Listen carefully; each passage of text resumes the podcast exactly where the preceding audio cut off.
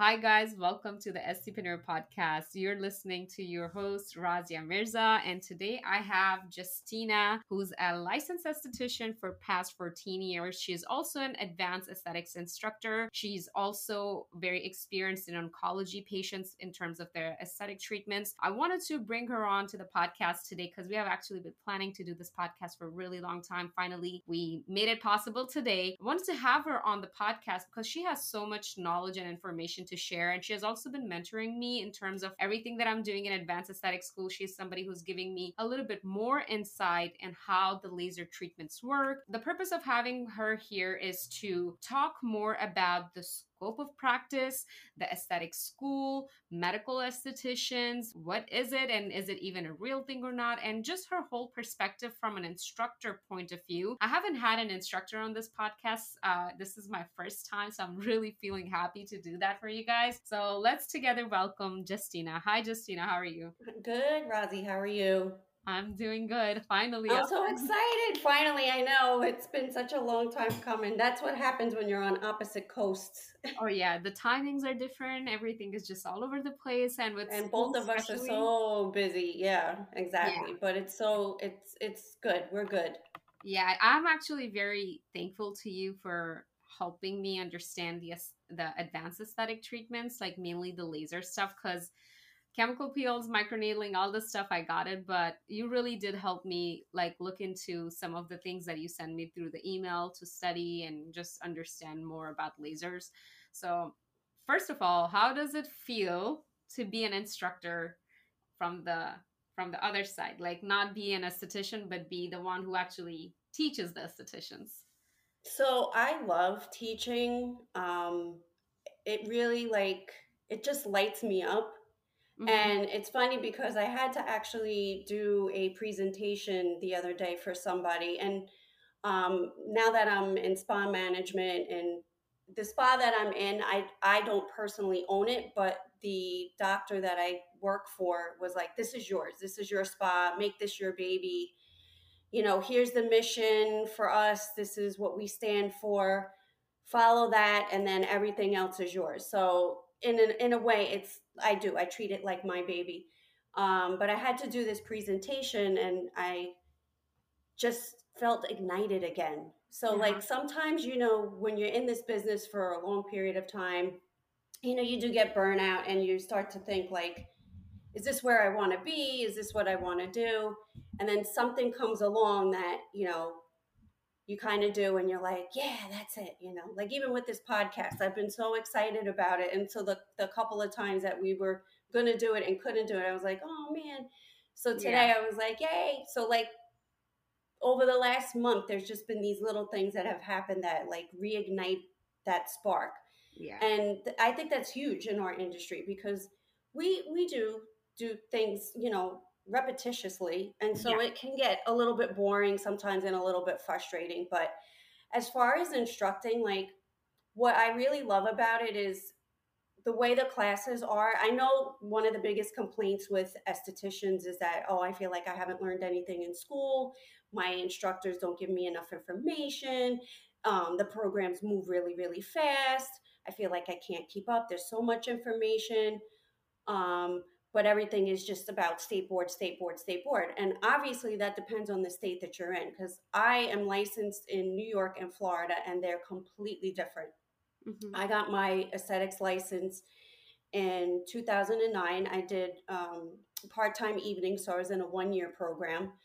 And um, my instructor was fantastic. To this day, she's still like a mentor. And at that time, she was, you know, significantly younger than me, but I, I loved her then and I love her now. And she doesn't teach anymore, but she has two thriving businesses. And, you know, whenever I see her post and stuff like that, I'm excited for her because I remember being on the opposite side of that.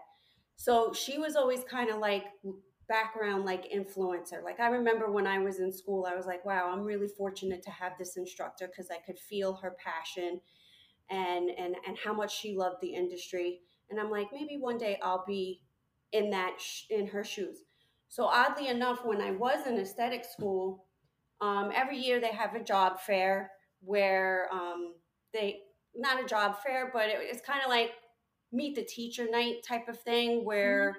prospective estheticians would come in like with their parents or husbands or wives or whatever the case is.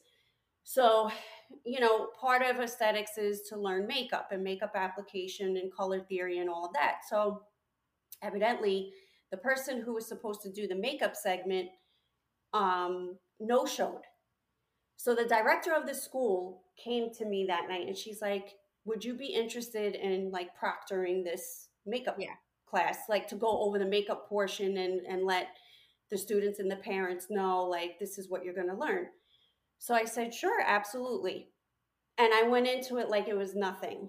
And then the next day, she gave me feedback and she's like, They loved you. She's like, they you you seem to be like a natural at or whatever so she's like if you ever are looking for a job here teaching let me know so that was in 2008 fast forward to then 2019 when the position was available and one of the girls that was the lead instructor that hired me, her and I were in school together.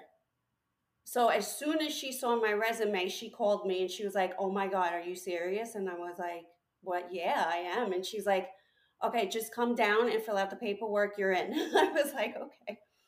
Um, and it, I just I've loved it ever since.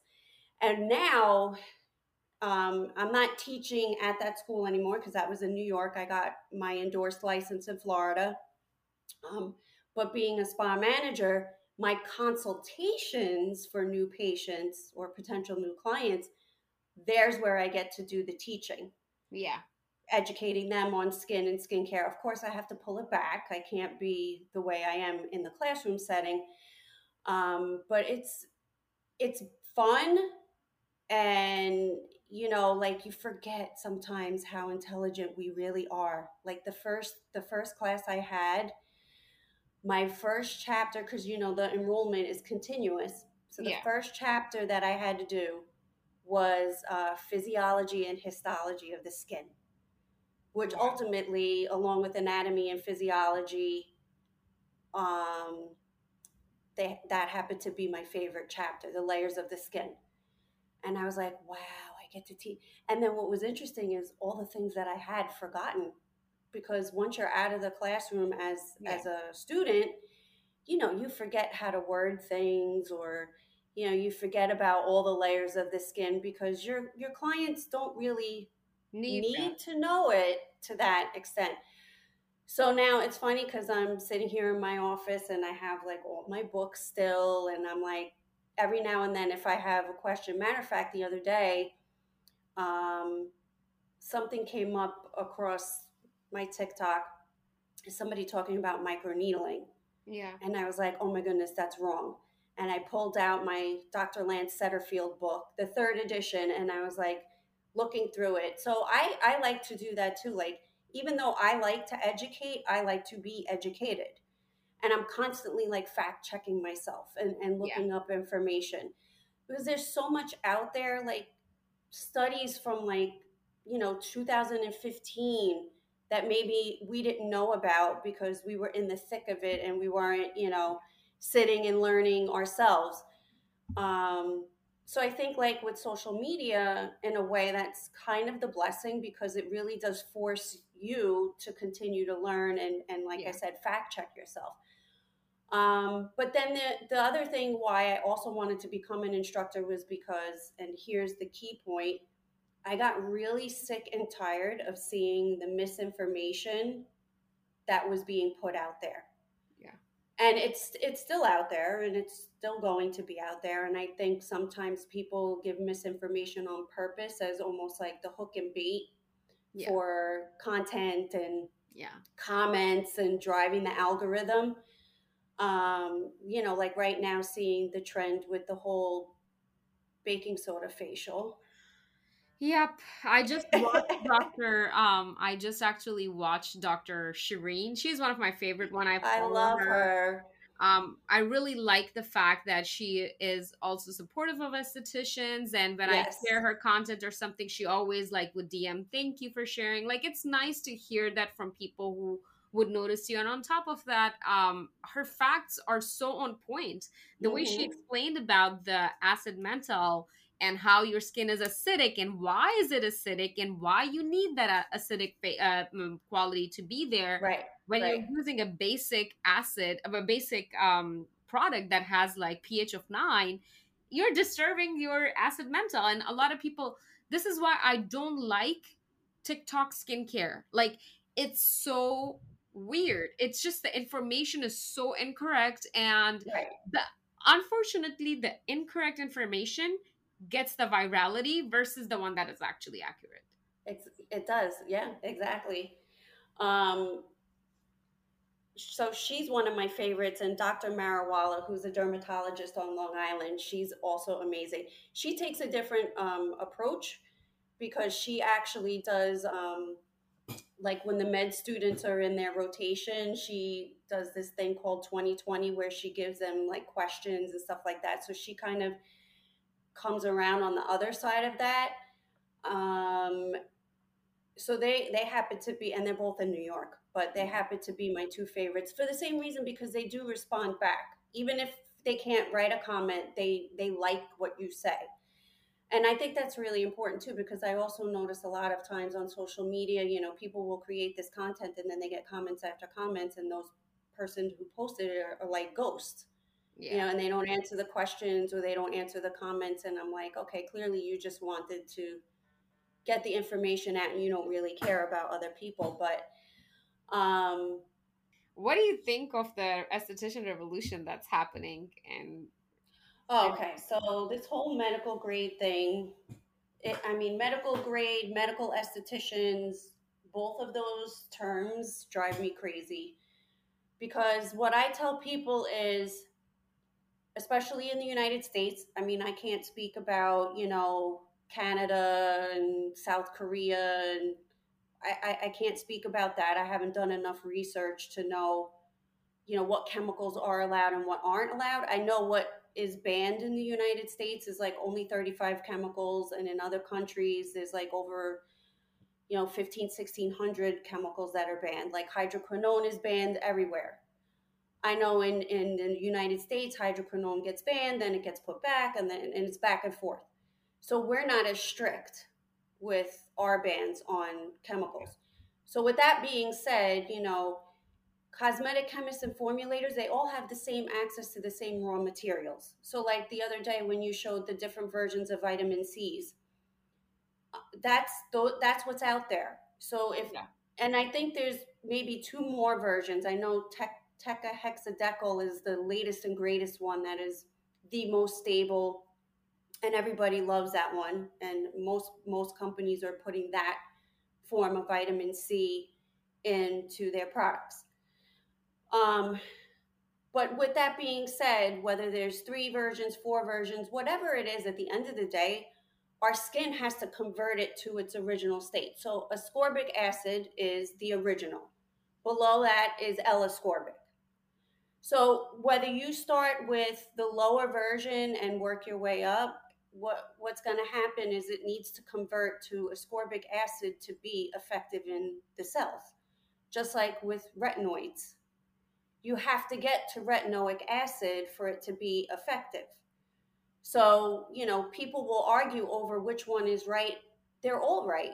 Matter of fact, um, Dr. Des Fernandes, who is the founder of Environ, who is the original founder of dermal rolling and needling. He is the like retinol king. Yeah. And he says that when you're using your vitamin A's, you should actually be using different combinations. Like you shouldn't stick to one type or one version of retinol, that you should constantly be switching it around because each one has a different signaling mechanism. Yeah. So I kind of do that with all my skincare. Like I have three different types of retinol at home, and I'll use a week one one night because it's my mask that I could sleep in. And then another night I'll use my, you know, one down from tretinoin because I don't actually have tretinoin. But I, I'll cycle them through the week And then all this business about, oh, but you can't mix this ingredient with that ingredient. Half of the skincare that's out there is mixed with vitamin A's and vitamin C's because they've learned how to encapsulate it. So when they talk about medical grade, it's it's just it is just marketing. It is just to be ex- give exclusivity to doctors, which is ridiculous because doctors have access to drugs. And I'm a perfect example of how this whole thing works. So I sell professional. I we sell image at this at my spa. But I also am allowed to write because I'm also a medical assistant and I work in a very large medical practice. The spa is within the practice, even though they're separate entities. But I have two a pediatrician, the the doctor that owns the practice is internal medicine. He has seven nurse practitioners, and there's probably like 15 MAs.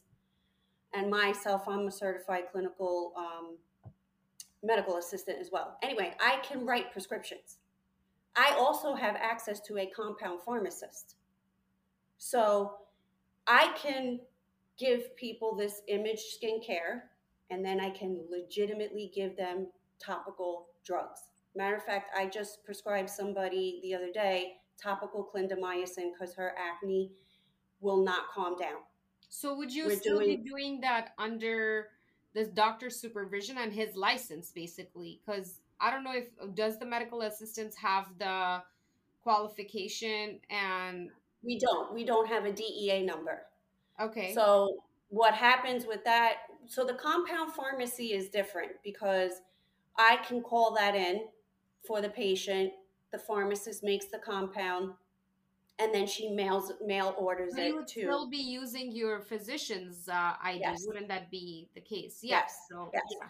So now I say all that to say that when you talk about quote unquote medical grade skincare, none of that is involved. None of it. So it was it is just a marketing and branding thing to say, okay, well, you can't buy this anywhere else except for this office that has this doctor. So we're going to call it medical grade because the ingredients for and then they tried to come around with, oh, well, the percentages are higher that's not true either. If the max percentage, let's say, of vitamin C that you can have based on FDA guidelines is 30%, percent mm hmm right? The if it's higher than 30%, it is now considered a drug because in the United States, you have only two categories you have cosmetic and drug. They will use cosmeceutical to kind of finesse that in between.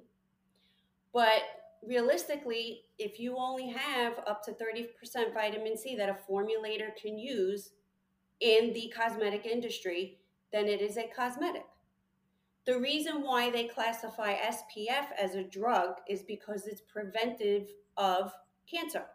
Yeah. So it's like taking Tylenol.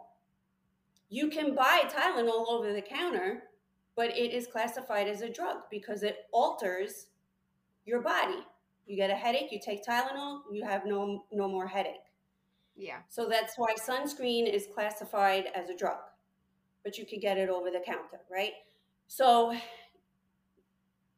these medical grade skincare lines, so to speak, most of them have pretty much sold out in ways like you can actually go on their website and buy it so if the consumer can go on the website and buy it, how is it now considered medical grade? What changed? Yeah. So it's bogus. It's totally bogus to say that something is medical grade. I think it does undermine our license in a way because when something becomes medical, it takes away that the credibility from the esthetician because we're not medical. Nothing that we do under our license definition is medical. It's everything is aesthetics. It's to beautify the skin, it's to improve the skin. Has nothing to do with the disease or the disorders right. or majorly like n- nothing with like skin cancer. So to when I think when brands do utilize the term medical grade and that kind of like undermines the license it comes to the point where now most estheticians do require a medical director while the right. same skincare brand would be selling on Amazon and a much right. cheaper discounted rate. Um, I, I think like there's a lot of problems in our industry that needs to be addressed and sometimes I never saw estheticians speaking up about these things. Technically, when I would think about it, I'm like, yeah, this is actually fucked up. It's not right. But since right. nobody is speaking up, it is so hard to like have that stand and be like, okay, I'm against this. This is not right. Um, because everybody just comes after you. But now when I I feel like when in the esthetician revolution, since every esthetician is doing it, like there's a group of us doing it, it kind of changed that whole perspective of like, okay, it's not just one person. We all collectively feel this. It is a right. problem. Um, it sucks. I feel like it, it the same thing with the um, medical esthetician you just like said because I didn't know about this either before. Because when I was getting trained into like advanced aesthetics in Atlanta, I had to go through a nurse practitioner who was uh, who was the instructor. Uh, she mm-hmm. was teaching basically advanced aesthetic services and she would call it become a medical esthetician. So it is so commonly used that somebody who's new in the industry or somebody who hasn't been uh, in this industry for long enough might not understand how to differentiate those things. In our license, right. it specifically says licensed esthetician.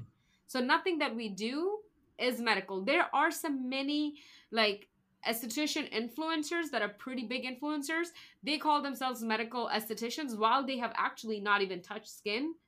Right. And I'm like, how? We need to like change that wording. The verbiage is very important. It, it is. It is. It's misleading. And I have had that argument many, many, many times on social media, especially TikTok, where people will come back at me when I say that's not a term. And they're like, well, I do this and I do that. And I'm like, it doesn't matter. Okay, you work in a medical environment. You have access to certain things that maybe a solo esthetician wouldn't have access to because she doesn't have a medical director. But at the end of the day, it's exactly what you said. We're not medical. We cannot prescribe medication. We yeah. do not have the licensing. We do not have that licensing number, the DEA number to do that. Um, here i'll give you another example when uh, one spa that i worked in it was another doctor's office and he did botox and fillers and i'm the esthetician and i would have to order it and the first thing that they would ask is what's his dea number yeah and of course i had all that information so that i could call it in for him just like any prescription he could have had me call in any prescription so, but just because I have that information, it's not mine. I did not get that license. Yeah. So, you know, it makes it very um, misleading to the consumer when you're like, oh, I'm a medical esthetician. No, you're not. Yeah. It, you know, it, you're just, you're just not. Now, if you go to nursing school and become an RN, okay, well, then you could say that you're a aesthetics nurse is really what you would call yourself at that point um, but even that's a problem in our industry. There's no bridge from aesthetics to nursing without basically having to start from scratch unless you you know happen to have your bachelor's and most of the credits to go into a nursing program most of us would have to start from scratch so you know people think that aesthetics is so easy oh my god i can't tell you how many people think oh i'm just going to go solo or oh i'm going to open up a spa and they're not in the industry at all like I worked for somebody who was a former mortgage broker and decided I'm going to open up a spa. It happened to work well for that for that person because they knew business. Um, but at the end of the day, like people think that this is so easy, and I tell them all the time, I'm like, you know, aesthetics is really a, a career of passion, uh, a career that's a, a labor of love. Like it's not for the faint of heart because we go through many, many obstacles and many, many roadblocks. And it can get extremely frustrating when, you know, especially now, you do have newer dermatologists that are actually into skincare. And now they're talking about it. Like, nothing is sacred for us anymore. It's like, everybody nobody stays in their lane but want they want us to stay in our lane yeah. Oh, you can't dermaplane. Your state doesn't allow you. Oh, you can't microneedle. Your state doesn't allow you. Or you can microneedle, but you have to get a tattoo license. Um, And then if you get the tattoo license, the shop that you work in also has to have a tattoo license for, you know, for you to do it. Or just the fact that each state has different hours. I mean, a majority of the states have the 600 hour program for licensing, but Florida is 220. Yeah. And they don't take a state board. They just take their, you know, exams at the end of the program and then they that's it. They go on their merry way. Um, now, if they want to become a licensed laser technician, that's a different program. That's an electrology program. They do sit for a board exam, and that is through the Department of Health of Florida, where the facial specialist license is through the state of Florida. So those are two separate entities. Now, the other lasers like tattoo removal, IPL, in Florida, those are under the Board of Medicine. Yeah. So, as an esthetician, if you want to run those lasers, you have to be under the supervision of a nurse practitioner or, or a physician. Yes. Now, in New York, if you want to buy as an esthetician a laser hair removal device, have at it. It's all yours. Yeah. Those other lasers, IPL, tattoo, those are all gray areas. They recently just passed that they're allowed to do dermaplaning. They are still not supposed to be doing microneedling. But I what I feel is that the problem is in our education system. That's a major major problem in education system which I also am the victim of because in Georgia I had certain amount of hours. I don't exactly remember how many because I went through the cosmetology licensing mm-hmm. and um those hours transferred in Oregon are, were completely different. And then I realized that all the advanced aesthetic classes that I did were not accepted in Oregon because it's not from an Oregon accredited school. Now, I did spend $15,000 to learn microneedling, chemical peel, dermaplaning, all the all the advanced aesthetic outside a laser. Mm-hmm. I'm not talking about laser because I never worked with laser, never had the interest to work with laser. My thing was always chemicals, and that's what I loved. But coming in Oregon, I realized that I can't even do the things that I have been doing in my own practice is because now I'm in a different state. I understand right. that even doctors depending on state that they are in they have a different education requirement they have to get licensed they have to like renew their licenses but the problem in our education system is that our education hours are not enough. What i think of like aesthetics as, as to be at least a two to three years of a program across the nation giving mm-hmm. basically you have to have like your prerequisites which is your basic aesthetics and then you move forward in learning facial anatomy you learning move forward with like lasers all of those things. So when you graduate basically you are an aesthetics rn which you don't have to do or aesthetics nurse something like that we don't have to do in the in the side of medical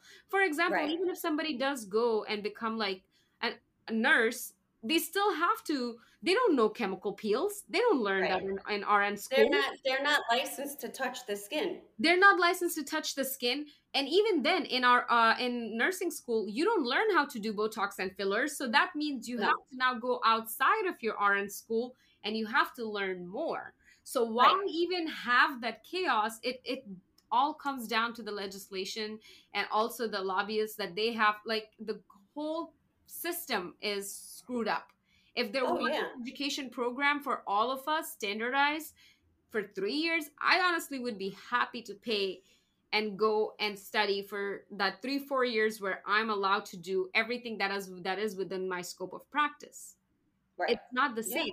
I know an esthetician in uh, UK. She does Botox and fillers. They have an advanced aesthetics program where they go through. I think it's a college or something that uh, community college. They learn yeah. everything, and she is a phenomenal injector. Yeah. How we, long? We have the potential for that. I mean, we all could. I mean, all I'm saying is, how long does it take to learn the facial anatomy?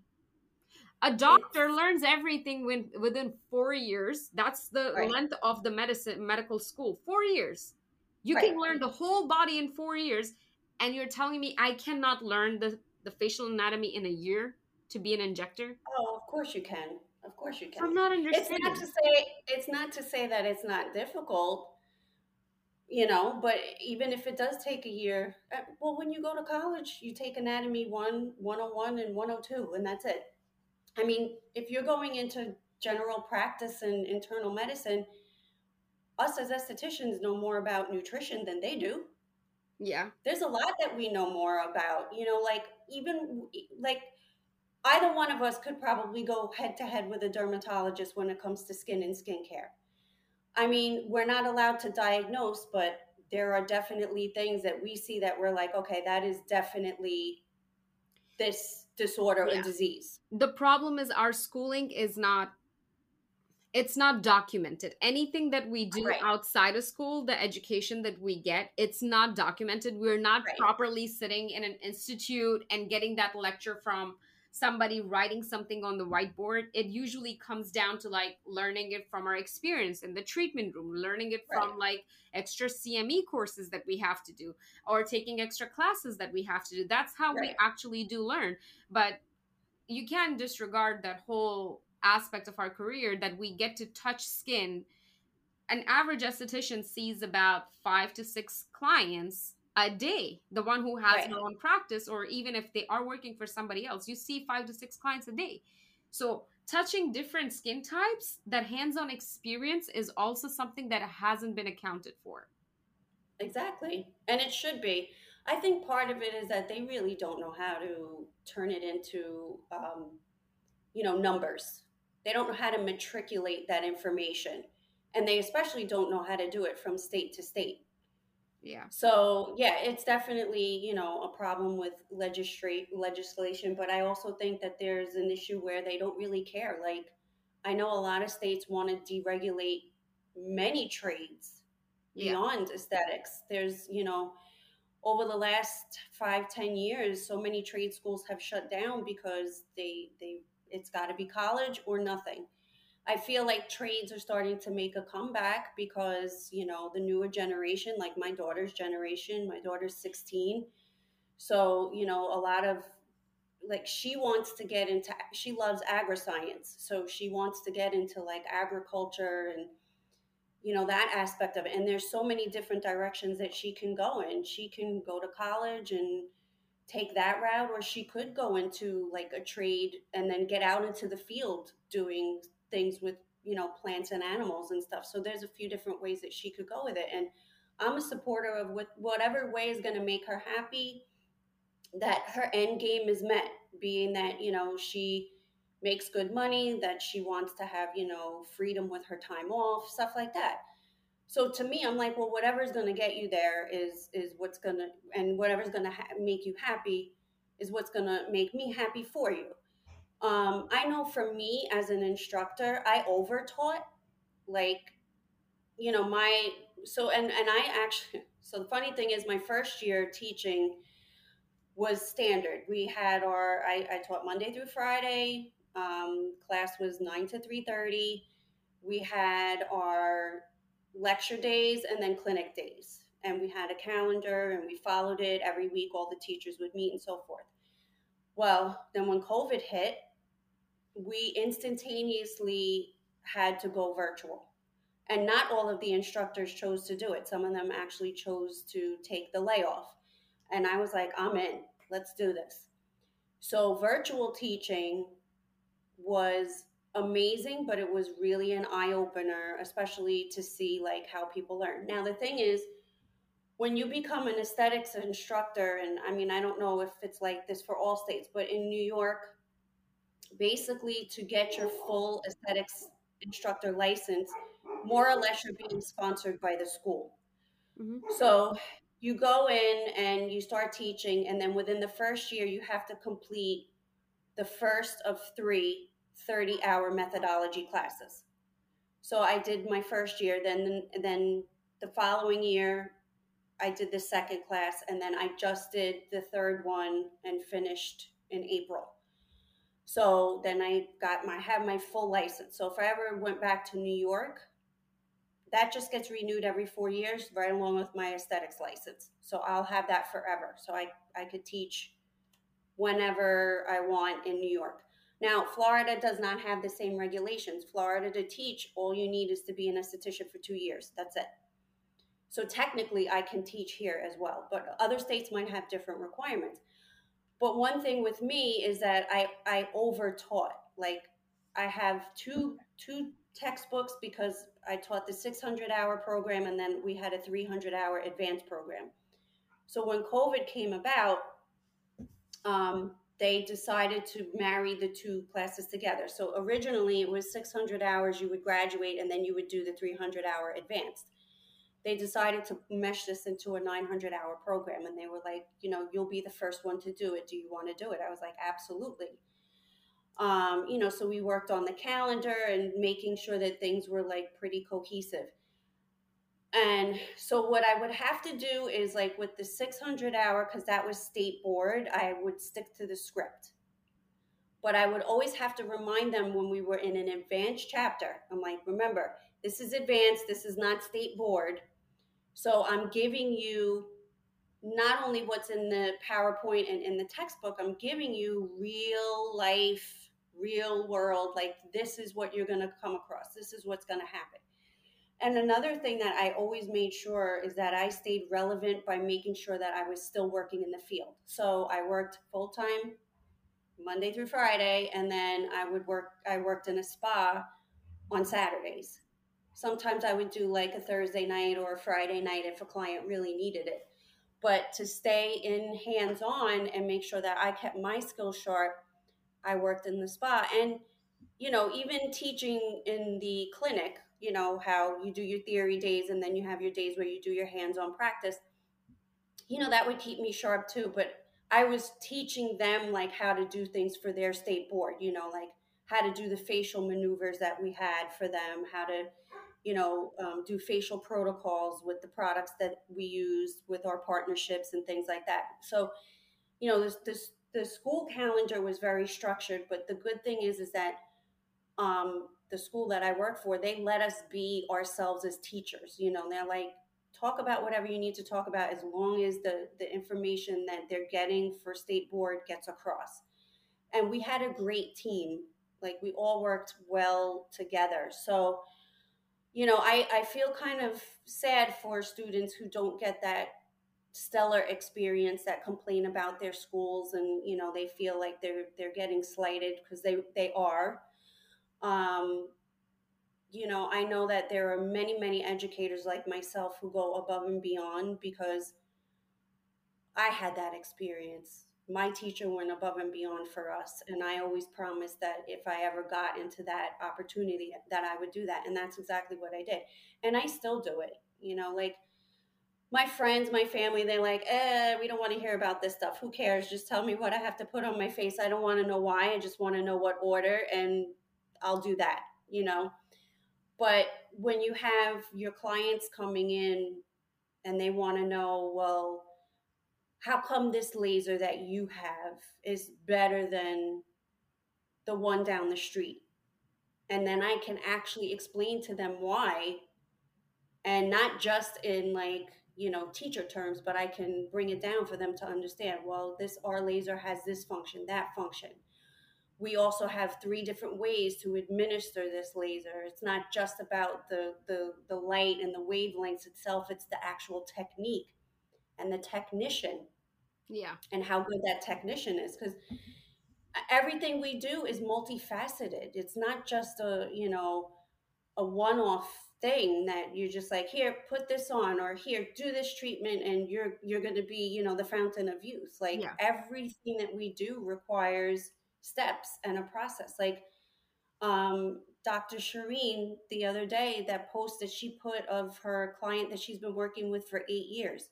I cannot tell you how much I loved that. Like, I love all her content and I adore her. That one, I was like, this is a perfect example of what we as estheticians live for. Yeah. A person who is interested, a person who is listening to, because, you know, all right, I'm in Florida. Our weather now I'm in Florida. Our weather pretty much stays the same kind of all year round. We do get a cold season, but I can tell you when I moved from New York to and came to Florida, it took 6 months for me to re-regulate my skin. Yeah. All the skincare that I was using in New York failed me Mhm. when I moved to Florida. I was like, what is happening? And it was because no matter what kind of day you have in Florida, there is always underlying humidity. In New York, you have days where there's no humidity and it's very dry. So, and I, I lived in Florida, in New York for 47 years. So my skin was used to New York, New York water, New York weather, you know, New York environment. If you're saying Now- 47, you don't look like 47. I'm 49 now. you don't look like 49. that. So I yes, for the first six months I had to revamp my entire regimen. And it cost me money. It did. Like and I started off a little cheap too. Like I I did I, I must confess, I don't product shame either. If someone's using over the counter and it's working for them, wonderful.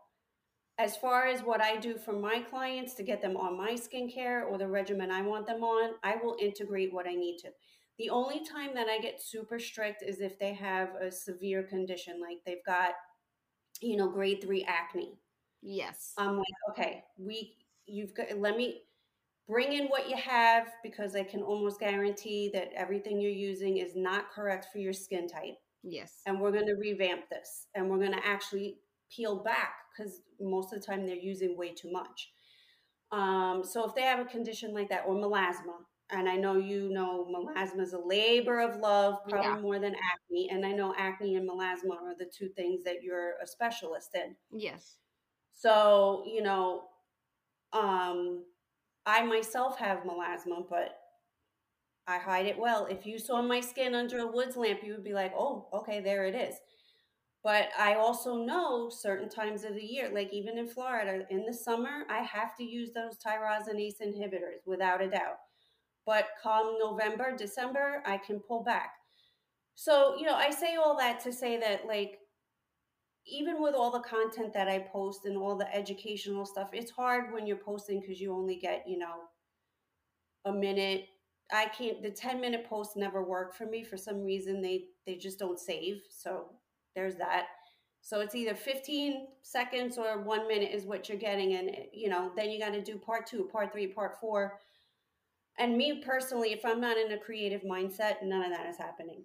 Yeah. Um, but with my students, I, I just felt like, you know, I owe it to them for the money that they were paying too, to, Yeah. to, you know, take the, the class. I'm like, I owe it to them to give them as much information as I possibly can.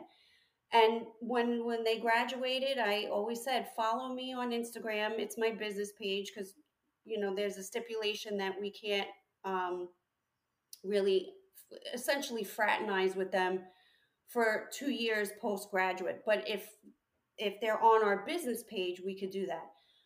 And from time to time, they'll pop on my DMs and they're like, I have a question about, you know, I'm working in this spa and this is what they're doing.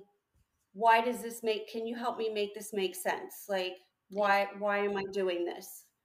You know, like I, I do really crazy treatment modalities with lasers. Like I'll do, um, we'll do dermaplaning followed by this it's a 1064 it's a non-ablative laser it does a very light resurfacing and then i'll do a peel after so i'll do all three of those yeah. and it's a beautiful treatment for the right person Yep. you know and that's that's that's what we it, it's not just about the science i mean you have to know who your audience is like not everyone can do all of those same types of treatments Knowing the different lot type of skin. Right. And and the other thing is too like what we do with the exception of a basic fluffy feel good facial or a hydrofacial or hydrofacial with the exception of those most of what we do is cumulative so you're not really going to know the results until 6 months out. Yeah. and you know it, it all of it is a labor of love. It requires patience and you know it's it's there's just so many layers to to what we do. But you know to call things medical grade to call us medical estheticians it's not. We are preserving and beautifying the skin that's we're healer we're healing we're healers of the skin Um, that's why now, like, you know, I what I do when I have a consultation, sometimes I'm with a new client for two hours because I literally talk to them about everything. I mean, from what they eat to their menstrual cycles to their bowel movements. Yeah. Their emotional well being. Um, it all comes physical, down to play. Yeah. It all is like all interconnected. Like you can I feel like if you're if you really want to heal skin, you have to start with from the inside. You have to start with the bowel movement, with the diet, with the mindset and everything cuz that plays a huge role. It's not only about the lotion potion that we put on the face, it's also what what are you doing internally cuz everything that we do eat turns into our skin cells. So if you're eating Cheetos, of course you're making skin cells out of Cheetos. So right. it's like not exactly the cheetos but you you see what i'm saying like it i do yeah the quality of the diet you have the quality of what you're eating it does make us who we are so that also is another aspect that many estheticians work with their clients as i mean as an acne specialist i i can't work with somebody who's not willing to modify their diet and i'm not someone right. who would be like cut off everything but i'm definitely going to be like just be careful like if you're eating this then be okay with acne I, I have right. a I have one of my classmates who's actually being my acne um, client, and I told her the other day she was having uh, I, she was having a drink or uh, it, it, was like a beverage that had like sugar, and she was like, "I know you're not gonna like this." I'm like, "Listen, I don't care. You can drink it. Just know that if you do end up having acne, don't say that your products are not working because it's also what you're eating." So right. being aware of all of that. So I think estheticians are more than just just estheticians. That's just how I see it. Well, you know, I have friends that joke and they're like, "Oh, you rub faces for a living," and I used to get mad at it because it's not true, and and it does bother me when they say that. But you know, I laugh it off now because I'm like, well, if that's what you really think, you know, and I make a good living and I'm right on par with what they're making, and they are, you know, college graduates with master's degrees I'm like, but I just rub faces for a living. Okay. You know? And then and then when they come out with something and I'm like, well, this, this, this, this, and that, and then they go to their doctor and their doctor's like, well, this, this, this, and that, and then they come back and they're like, hey, you were right. I'm like, right, but I just rub faces for a living. Yeah. And and and that was another thing that I would tell my students, you know, like people are going to say things that you know completely undermine one second babe. I'm still i'm doing podcasts. I'm sorry. That's okay. I sorry. Go ahead that's okay um you know i'm like people will say things to undermine your credibility and you just you got to keep pushing through yeah. you know but, but then on the flip side if it's something like you know medical esthetician or medical grade skincare, I, I would tell them, I'm like, you got to fight on that one. Yeah. Explain to people, like, don't call yourself a medical esthetician when it's not an actual title. It's either esthetician or or master esthetician because there's so, those few yeah. states that have that. But what I find interesting now about master esthetician is I've been doing this for 14 years and I've been in every facet of aesthetics yeah. except for makeup. And I do not ever talk about makeup. I love makeup. I love the idea of makeup. I have plenty of it and I, I have my makeup brushes. And when I have to beat my face, as they say, I do an amazing job. But as far as that, that I will leave to the makeup gurus because that is not not really my thing. Um, but with everything else, I'd like to think at this point that I am a master esthetician because I've touched on everything and I think, and I yeah. have you know and I and I think that it's great for people who go to school and can and in those states can get that master esthetician title um, but I do kind of think that you know after 10 years you probably have earned it I've got I was gonna say the same thing. I feel like if you have been an esthetician for 10 years and you have been doing all these modalities, you already t- automatically are my master esthetician whether you your license says it or not um, right. and honestly at the end of the day it doesn't for me it doesn't come down to the titles or anything because title is what usually i because of the titles i've made the wrong mistakes of going into the medicine side because i thought like maybe that title is going to give me that respect. I'm right. honestly going to be fine even if you call me a licensed esthetician i'm still going to be okay because at the end of the day i know what i'm doing. Right exactly. Yeah. Know? yeah i mean it i think i just get upset with the medical stuff because it really is part of this revolution. Like this you know we need we need to be fair to ourselves because you don't i mean i don't really hear of like hairstylists and colorists going through these things. No nobody questions them. I mean yeah and they might say are you good at cutting hair or are you good at coloring hair? Or it's even the same as in the nail profession. And mind you like in new york for example there is no nail licensing program anymore because once New York State did away with that license, you can learn as an apprentice, and that's how you get your license. So, like the school that I worked for, they had a nail specialty program for very many years, and then once New York State changed it, that you basically you take a written exam, but you don't have to take a state board. You learn on the job. The school was like, well, there's no point in us having this as a curriculum anymore because all of these people can learn on the job. When I became a laser tech, so I, I became a laser tech right out of school. I graduated aesthetic school. I went straight into my first laser job. There were no schools, none, that had a laser program. You learned on the job. I was fortunate to work for a very big corporation that had uh, 250 locations across the United States. And they had their training program like set to a T. And the training program was three months long. And I had to make a couple of trips into Manhattan mm-hmm. to sit with the other few people who got hired at the same time and an RN that was part of the company, but also knew those laser systems. And it was uh, three months. There was a training wage. After the three months, I had to take an exam, and you had to get a 75 or better. Um, I think I got like a 98 on my final exam, wow. and then then there was a whole sh- like shadowing program. So after you passed the written exam, then you went up to your regular wage. Um, but then I had to watch three demos, mm-hmm. and then do three demos with me being watched, and then I was cleared on that laser. Then the next laser I would have to do.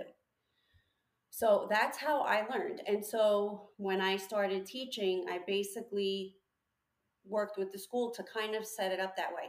So now, as a, a spa manager, um, my new employee, she actually was trained on the same laser systems that we used, but I still had an onboarding process.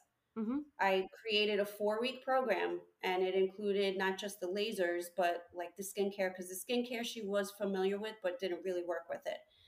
Um, I made sure that she had all the webinars for the skincare, all the webinars for the lasers, so she could get her certificates that she would keep with us. So I set it up the same way. And, you know, again, she came in with knowledge, which made it much easier for me because she was easy to train. Mm-hmm. But I, even the booking system that we use, she had n- never used it, so I had to I had incorporated that into the four weeks. Anyway, she trained in two weeks. Wow. So because half half of what was on there she already knew, and all I did was go in and watch like two of each service, and I was like, okay, you're good to go. Like I was able to sign off on on the work. So that's just how I am, not just as an instructor, but as a, a spa manager um, I believe that more than you know teaching and, and educating as a manager, the biggest thing is leadership, right? Leadership to me means that I can roll up my sleeves and get in the trenches with you. Yeah. Um, that I'm not just here to point and say, do this, do that. Because if I can't do what you can do, then how am I going to be successful at leading? Like to True. me, it's more important to be a leader and a team member than for me to be like your boss. Of course, there's that boundary that I am the boss, but being able to get into it. And so, you know, while I don't do as many of the treatments as I used to, I step in. Today I had to step in. At least three times a week I have to step in because she'll be doing laser hair removal and I'll have to do, you know, like um IPL or something else or facial. I sometimes do hate working with technology because we were in the middle of our conversation and it just cut off completely. I'm so glad that we still have the podcast saved. Um, I didn't get to do the outro and finish the podcast. So I'm just recording it separately. I hope you guys enjoyed the podcast with Justina. And if you guys have any questions or any concerns, I would have all her information linked in the description of the podcast. Do reach out to her. She is an amazing instructor and she is willing to help and teach. Let me know what you think. Reach out to us if you have any questions or concerns. Till next time, keep glowing, keep growing. Bye bye.